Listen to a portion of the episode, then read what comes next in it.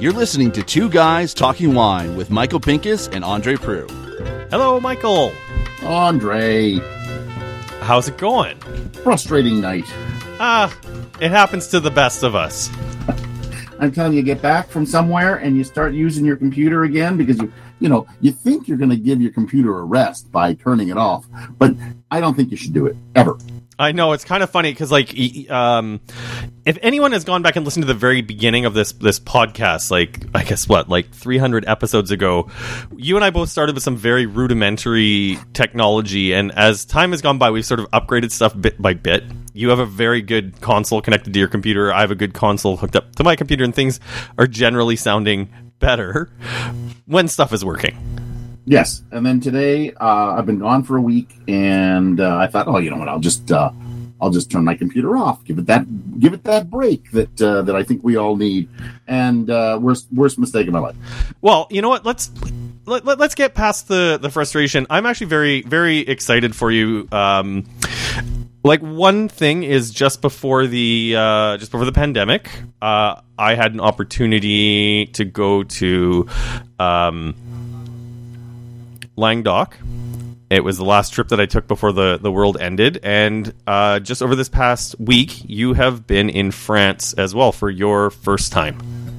Yes, uh, surprisingly, you know, that's one of those moments where you, you kind of realize that it is your first time going somewhere to a country.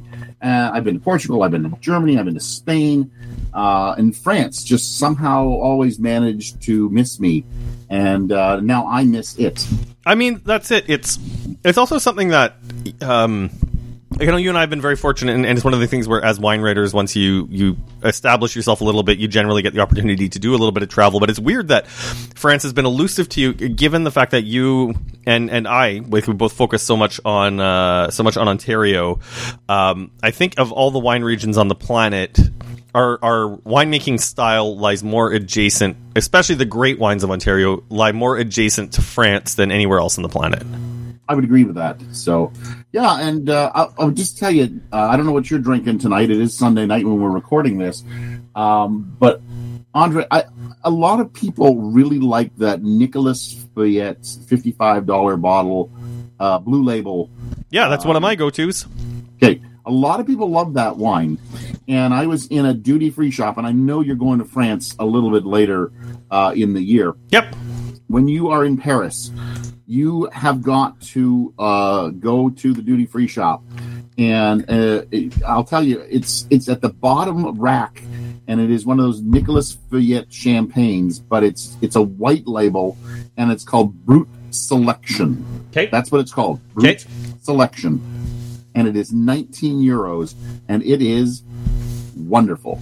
Um, when I was in France for New Year's in, I believe it was also 2019 in Lyon, I found the Feuillatte Blue Label for 19 euros in a in a dépanneur in uh, in Lyon. So like, it's heartbreaking that we pay what we we pay in Canada, but it also makes sense. Like, I don't. It, it's your rule of thumb, and it's something that both you and Konrad Ejbich told me earlier on in my career is like when you travel, you know, be mindful of the stuff that you don't need to pay duty on, and also the delicacies of the countries, the olive oil, uh, any other like cooking stuff. And I've always been on the hunt for that. Like uh, going to Italy, I look for really great balsamic vinegar and, and olive oil. But when I go to France, it's just it's hard to walk away from the really good deals because worst case scenario, if you get hit with duty, you're still paying a little bit less than what you'd be paying at the LCBO. So honestly.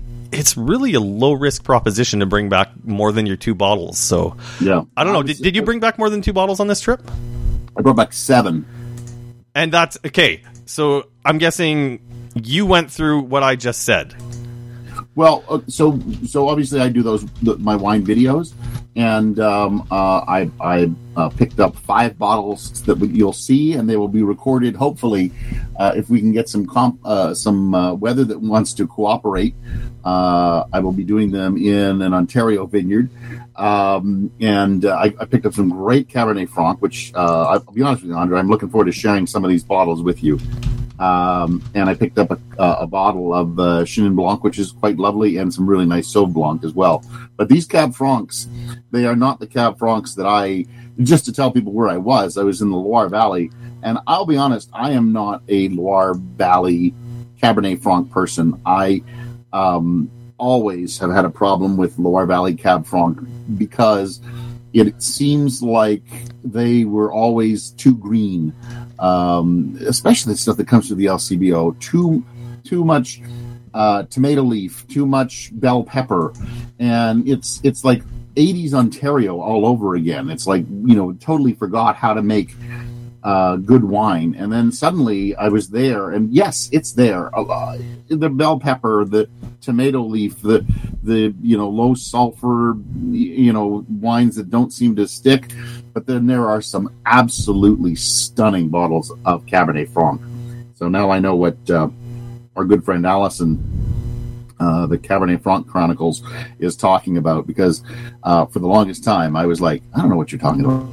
Okay, uh, before we get to your trip and the wine part, uh, I'm going to live vicariously through you a little bit because I have really missed travel, and France is my favorite travel destination. And before you left, you told me that one of your missions was to find a pain au chocolat, or as you called it, a chocolate croissant, every day that you were there, just like you did with the gelato while you were in Italy. Did you succeed?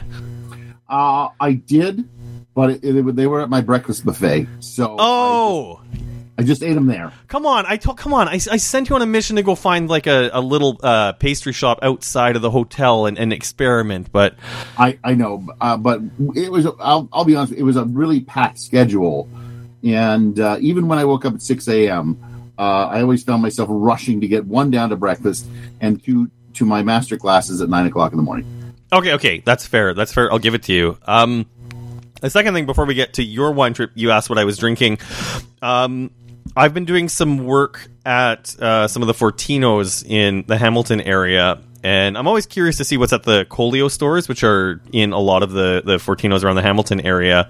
Uh, I, guess strong Italian connection. I grabbed a Bricklayer's Legacy 2018 Chardonnay, uh, looking for VQA Lake Erie North Shore, and I got a little bit of information from uh, one of the managers who seemed to really know what was going on. And this is something, Michael, you and I, I think, need to follow up on. And it sounds like they're really starting to pull back on making wines with their estate fruit and pulling in from growers largely in Niagara. So there's a lot of VQA Niagara on the Lake, Niagara Peninsula, and VQA Ontario products, and not a lot of Lake Erie North Shore. So the Chardonnay I'm drinking is in a Bordeaux bottle, which is already something I find a little strange. Um, strange yeah. 2018 was a hot summer. A hot summer. I think this. I don't even know who would have made this wine in 2018. If that's after, that must have been after Lawrence left. Yes, I believe. Well, I think Lawrence has been with uh, with Henry for almost three years now. Which I think when Daniel Speck told me that, I was like, "Are you kidding me?" Well, I, I mean, you can pinpoint the moment because the the Chardonnay and Pinot, the Chardonnay and Pinot at Henry Pelham, which to me has always been good, not great, became great. I mean, every time I get a chance to taste the the Chardonnay Pinot from Henry Pelham now, I'm, I'm, really excited for it.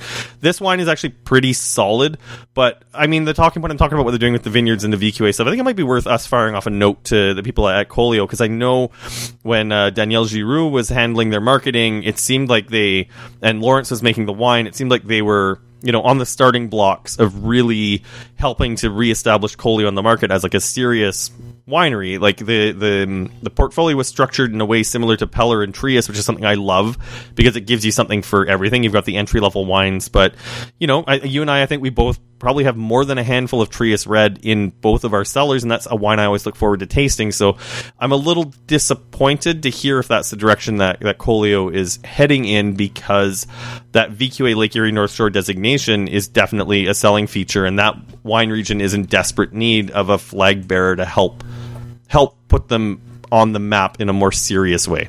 I, I, would I would agree. I think the Lake Erie North Shore, um, and and look, if if you're listening from the Lake Erie North Shore, we want, for God's sakes, send us something uh, that we can prove ourselves wrong.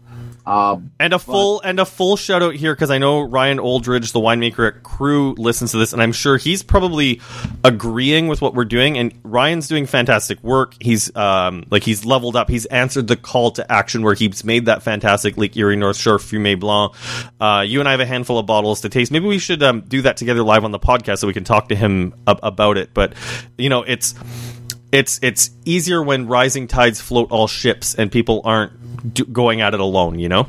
it's it's it's it's heartbreaking because I remember going and I, I remember liking it. Muscedere, you know, fantastic winery there. Yeah. um, really good wineries, but uh, I hate to say it, the, the the wines that I have lately been trying from the Lake Erie North Shore, it's like they are uh, lo- looking to to uh, pander to the lowest common denominator, and I, I, I'm I'm I'm, I'm It's- becoming it's- very sad and disheartened by that by that region. It, it, it's heartbreaking to say because, like, I, I know even for the ADX Wine Company, I've I've talked a little bit about whether or not I'd like us to get our hands on that fruit. I know Will Predhomme did his uh, North Shore North Shore project with Syrah from the Lake Erie North Shore, and I know that it's a bitch to keep vines alive in the winter because they don't get the lake effect that we do in Ontario, thanks to Lake Erie being shallower and freezing over. Blah blah blah. But I mean. Yeah. Anyways, let's let's step off this because it sounds like we do definitely have another uh, podcast out of it. And you asked what I was drinking, so I had to do that. Um, what did you learn in France, Michael? Oh, Andre, I have so much uh, that's that's packing my brain uh, that we're. I, I think the, the thing to do with this is I know you're going to the Loire later in the summer, and and, and it'd be interesting to uh, to to compare notes. I think. Oh, that to- totally. Well, really what we should do here. But you know, obviously, uh, the, the the takeaways that that I'm going to give you are, are, and, and the and the broad strokes here are uh, Sauvignon Blanc is alive and well in the uh, in the Loire Valley. There's Okay. no doubt about it. Um, basically, uh, we didn't do uh, Sancerre.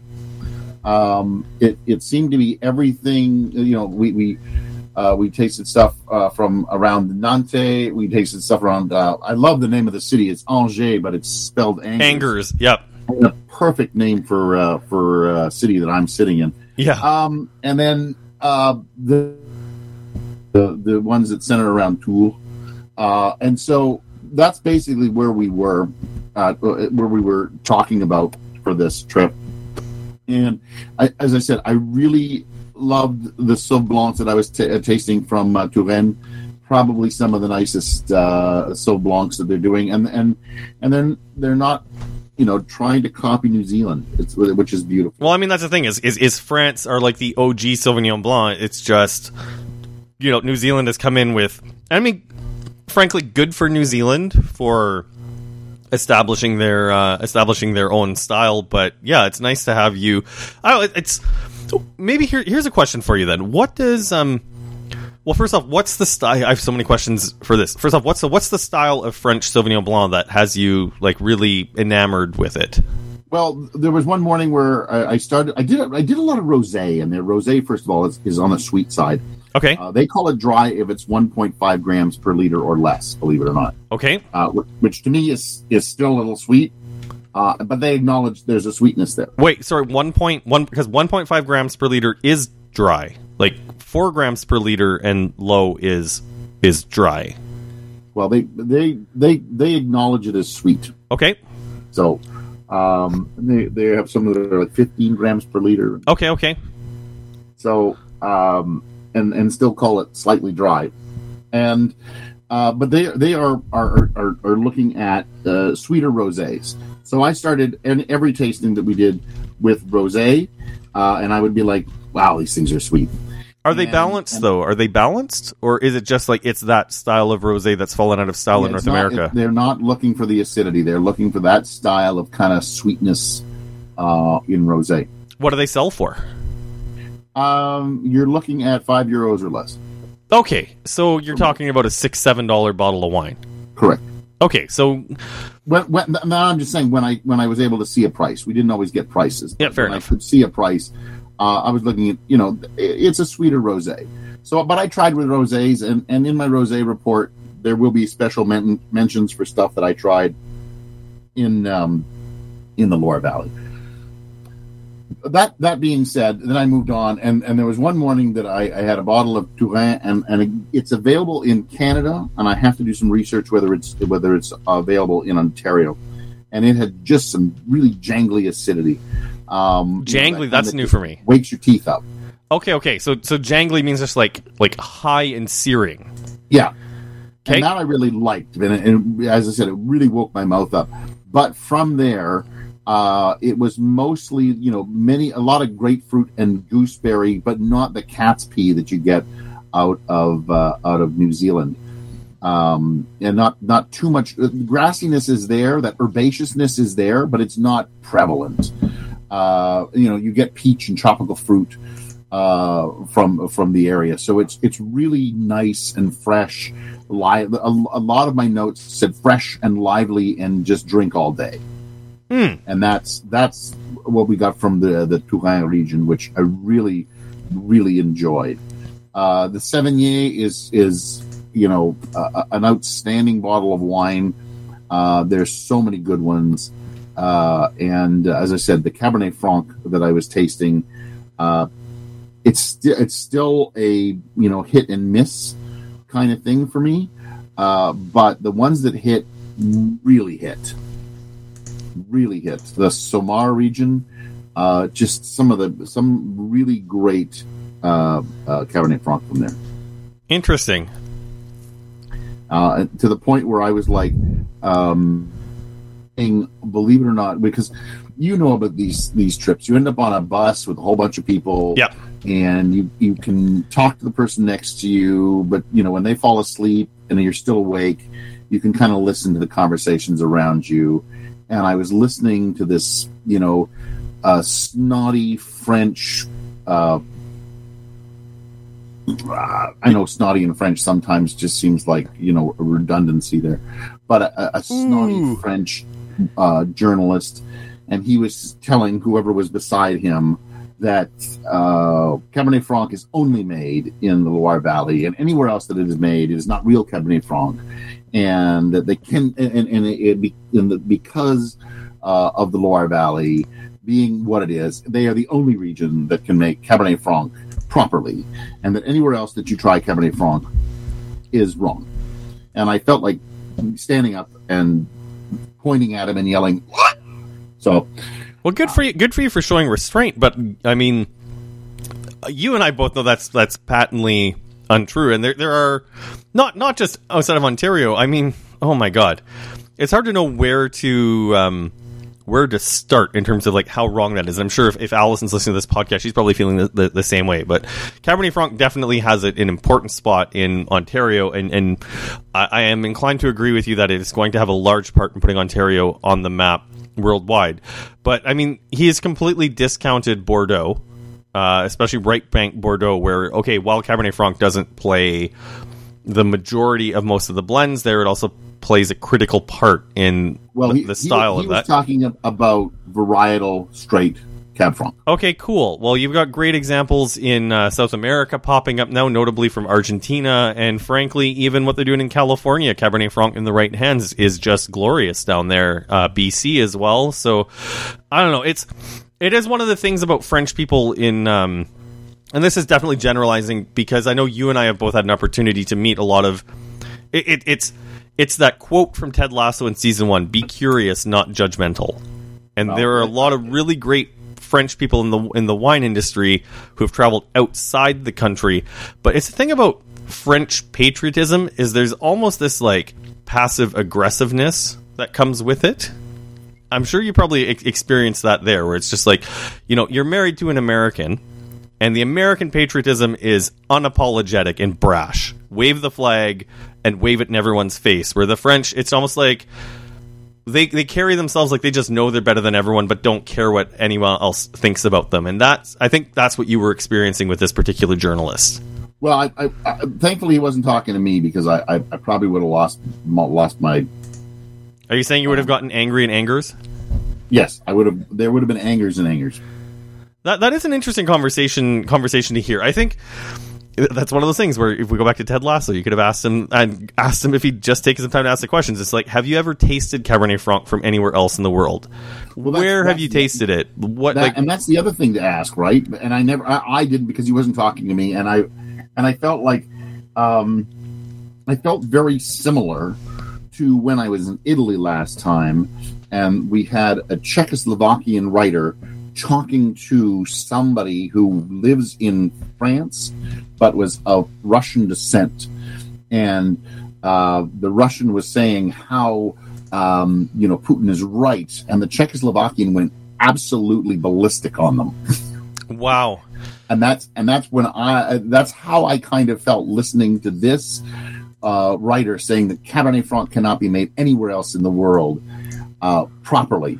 And I, um, it was that moment where I thought to myself, "Man, do I do I go Czechoslovakian on this guy, or do I just shut up and sit there?" I decided to do that because I was in a foreign land. Well, and I mean that's it too. It is. Um, I, I know I've spoken with Guillaume about this this quite a bit. Uh, my French business partner. For those of you listening to the for the first time, um, it is a challenge to learn about wines outside of France, and I've actually heard uh, some Italians talk about this too. That in in North America, we are fortunate when you decide to study wine because of you know bodies like the LCBO and even just how the market works and, and frankly the um, lack of volume that Ontario or Canadian wine uh, the amount that is produced isn't enough to feed the market. We are forced to drink wines from elsewhere in the world but it's also like Michael if you and I want to taste Cabernet Franc from four or five countries as limited as the selection is at the LCBO, we could go and probably find bottles of Cabernet Franc from four or five countries with relative ease. Where I don't think for a lot of French people. So I mean, it's not enough to forgive the forgive the ignorance, but I, I, I don't know. My heart almost breaks for statements like that because the other worst part is like we said at the very beginning of the podcast. I think what's happening in Ontario is most of the winemaking is looking firmly to the old world for inspiration and you know, if we're making Cabernet Franc really well, it's because we're learning from what the French do. Correct, and I think I think we have taken it to another level. Um, Yeah, we're, we're in the pro- I we're in the process of, of making it of hundred percent making it our own. Correct, and and you know, as I said, early '80s, mid or even to late '80s, Cabernet Franc in Ontario was all that weedy green uh, stuff, uh, and people just got used to it. And then at some point, I think uh, something switched with our winemaking, and we said, you know, let's get away from you know bell pepper and try to get this fruit to be better. And I think I think we've hit that uh, and France took a little longer uh, to do it, but they are they are there, and I think they're the winemakers that are really uh, really hitting the mark on on Cab Franc, and they are looking for uh, you know more of a fruit characteristic, more of a dark fruits, uh, you know some black cherry, some black raspberry. Um, sometimes there's a mix of red and black fruit in there. Maybe a touch of herbaceousness, maybe a touch of floral, but Yes. there's, there's nothing like a well balanced Franc uh, because I did taste some that were very bell pepperish, and I was like, no, that's not the hit. That's not the way to do it anymore. Time to get out of that. And and there was there was a fair bit of winemakers who were like, no, bell pepper is not is not the uh, most predominant thing we should be putting in this wine. And I was so happy to see that. I, I am very curious though. I, I like I'm, I'm looking forward to going to the Loire Valley just to talk to some winemakers about vineyard management versus what happens in the cellar because. Uh, not knowing we were recording this podcast today, because you and I have been a little loosey goosey on our on our schedules, because both of us have been insanely busy, both with travel and, and personal stuff. But um, I picked up from Endless Bottle Shop in um, in Hamilton, and for those of you in the Hamilton area, I highly recommend you check out this shop. Um, I bought a bottle of Chinon from uh, Beatrice et Pascal Lambert. Uh, it was about thirty five bucks, which I mean is not cheap, but also not super expensive for a bottle shop. But it was it, it had the bell pepper note, but it was ephemeral. Like it was so buried under fruit, and it was so buried under like a proper subtle floral note. Not not like one of those those Cabernet Francs where like the violet note is so intense that it drives the tannin, and you're just left with that like feeling of cheap potpourri on the back of your palate. Everything about this wine was like a like a, a perfectly executed trick play. You know, like the ball being handed from one person to one person to one person, and then in the net. And it was the fruit that was driving the bus. Like the fruit is who scored the goal, but it had the bell pepper. It had everything but it worked. It worked really well. Like I, I'm, I want to drink more of this wine. I need to pick up some more of this wine because it wasn't that expensive. And I'm just curious how you rein in that bell pepper note because it's definitely correct to the variety. But I, I, I think like you and I are both of the same mind of it, where it's just like when bell pepper is what's driving the bus, it just like it turns you off, you know yeah, it, it, it totally does, and that's that's what I think. And I I I my belief, and again, we may maybe after we both go to the Loire Valley, we both talk to some winemakers, we grab our good friend Allison and and, and get her to talk to us again uh, and educate everybody on it. I think it's just underripe fruit. Well, let's see what we learn after after I head there. Um, I know, like you said, we are definitely going to do a follow up, but for me do you have any standout producers, and are there any wines available in the market that we can really look forward to? Uh, again, Andre, it's one of those things that I really have to go over all my notes. There was so much wine. Um, there was, uh, I think, we started with master classes most days, and then you know we would go into these tastings, mass tastings of like 114 to 140 wines. So I was basically just writing notes um, and you know, and I tasted everything. It's not like uh, I know some people would only taste things that, that, were from their own country or available in their own country. I want to taste it all because you never know what's going to end up showing uh, at, at, the LCBO for God's sakes. Well, and also just to next. learn, right? And yeah, and again, you have to learn what's going on. Uh, so I tasted everything. I saw Canada on some bottles, but everybody seems to like Alberta, and of course, it's France, so they love the SAQ. Uh, so uh, just trying to, you know, asking winemakers, um, you know, where are you in Canada? A lot of them are like, oh, we're in Alberta, we're in British Columbia, we're in the SAQ. And then you go Ontario. And uh, it was almost to a person where they would say, oh, we really want to get Ontario, but it's such a pain in the ass. Um, I can listen. Uh, this is something I haven't told a, a, a, ton of people. I don't know if you know this, Michael, but for the ADX Wine Company, we're exporting 20 cases of wine to um, Newfoundland this year. And frankly, the process is significantly easier and also less cost prohibitive for me to export wine to another province than it is to deal in the province where we make wine. And, and that's again, if that's not an embarrassment, I don't know what is. And you know what? I think we should end right there. Huh.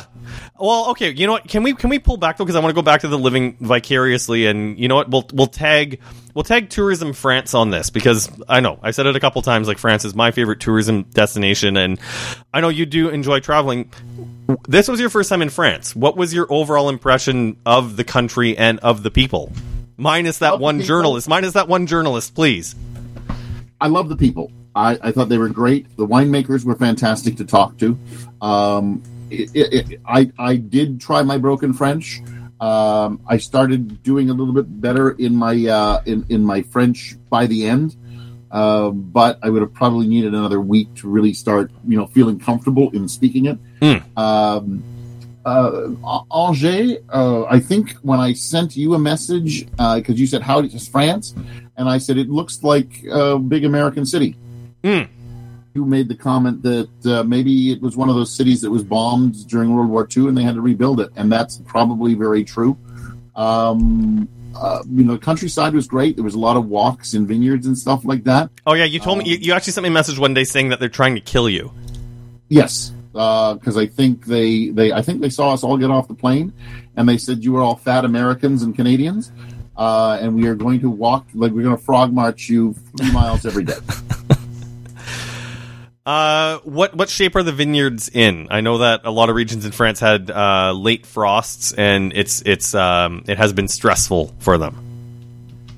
Uh, the vineyards looked in good shape, and they're in a heck of a lot. They're in a lot. Um, they're in a further state than we are in. How about that? They oh yeah, that's for sure. Leaves and shoots, and I was like, wow, we are way behind. And I don't know if we're just way behind or if they're just way ahead. Um, And I think a lot of people who listen to this podcast know I, I wouldn't categorize you as a super picky eater, but there are certain things that you absolutely will not eat. As someone who's a picky eater, how were your meals? Did you have a hard time finding was- some stuff, or, or okay with the meals? Uh, there's just one time we were somewhere and there was this this lady out of Ireland. Now you got to remember Ireland. What Ireland people eat, what the Irish eat. Um, It's At potatoes. one point, she was telling me that this pate, she's absolutely loving it. It's the greatest thing since sliced bread. You really have to eat it. Blah blah blah. And I was like, "Oh, what's it made out of?" And she said, "Oh, it's made of offal." And I said, "No, Made of awful. yeah, the innards and the the gizzards and all that." Oh, okay. So that's one of those things where like you just had a, a, a hard time like record. Okay, so that that's I, I think this is one thing where also people who've listened to this for a while know that you and I differ. Is I'll eat first and ask questions later because sometimes you put something in your mouth where like the thought of where it came from can be a little much. Uh, yeah. No, okay. Listen, I, I, I do I do have sympathy for that. Do you have any meals that were standouts? Like, did they serve you anything that was that was in in the dessert category, Andre. Okay, well, I mean, it's it's why I had to lose all the weight during the pandemic, as I'm married to a French trained pastry chef. I oh mean, my God, they were you know the the macarons and the and the profiteroles and the uh, there was just some really great great stuff. Like just the we did some veals, we did some steak. Uh, oh, that okay. That's listen. That's one thing, especially as a prairie boy, and I need to give a, a shout out to that. And and like Michael, I think like French beef is just something that's magic, like a hundred very percent straight up. Um, it's also one of those things too, where you know when you grow up out out west, I, th- I think even as Canadians, we generally think there's one way to cook a steak, and that's on a on a barbecue with the grill marks. Where the French they do it generally in a in a frying pan, a searing hot frying pan, and it's just like well, it's mo- coated in butter, right? that's So- it. The one thing that I was surprised at: uh, great bread, no butter. Where the hell's the butter on the plate? Where on the table? I know, especially it, it, Uh, I, I, I do I do I do agree with you too that they haven't put those two things together. That the French haven't put those two things together because French butter is just so delicious. And then the um, and then the final thing I, I'll say that in our last meal, uh, when we, it was our Cab Franc dinner, uh, we did it in the Museum of uh, Jean Lurçat. Uh, and one of the uh, the appetizers that came around was this little beef patty. It literally was just a mini. It was on the size uh, of a quarter um, or a loonie. Let's go with the size of a loonie. Mhm. Uh, it was on a green bun, which I believe was Uh, they said it was a chlorophyll bun, and then there was cheese, uh, two pieces of teeny little cheese, uh, top and bottom, and then there was like a little piece of tomato on top. And Andre, they just said it's a it's a it's a little hamburger, and then they described it. And it was an appetizer. I had three of those. Sounds They were right. amazing. Everybody in the room was buzzing about those. That was probably the best bite I put in my mouth. Uh, the the only thing that you did that was a little bit mean to me though was that first meal that you were there. You sent me a message uh, highlighting the the cheese course. Um, that your the first cheese course you got there included Comté. Yeah, there was there was at least two different kinds. It was really yeah. I knew that was going to get you, Andre. So Okay, okay. I know we're getting close to wrapping up here because you're getting ready to do dinner. Uh, you did get a chance to experience travel on the TGV. You went from Paris to uh, Angers, right? yes, Uh, how was that? I had no problems with it. I got uh, it was a two and a half hour train ride. Uh, the internet worked. Uh, I got some work done. I got an article written. Um, So you weren't you weren't impressed. It sounds like you like you were you were underwhelmed by being impressed with the technology or any crap like that. It's just uh, for you, it was a way to get from point A to point B. No no additional no additional critique to the TGV system in France.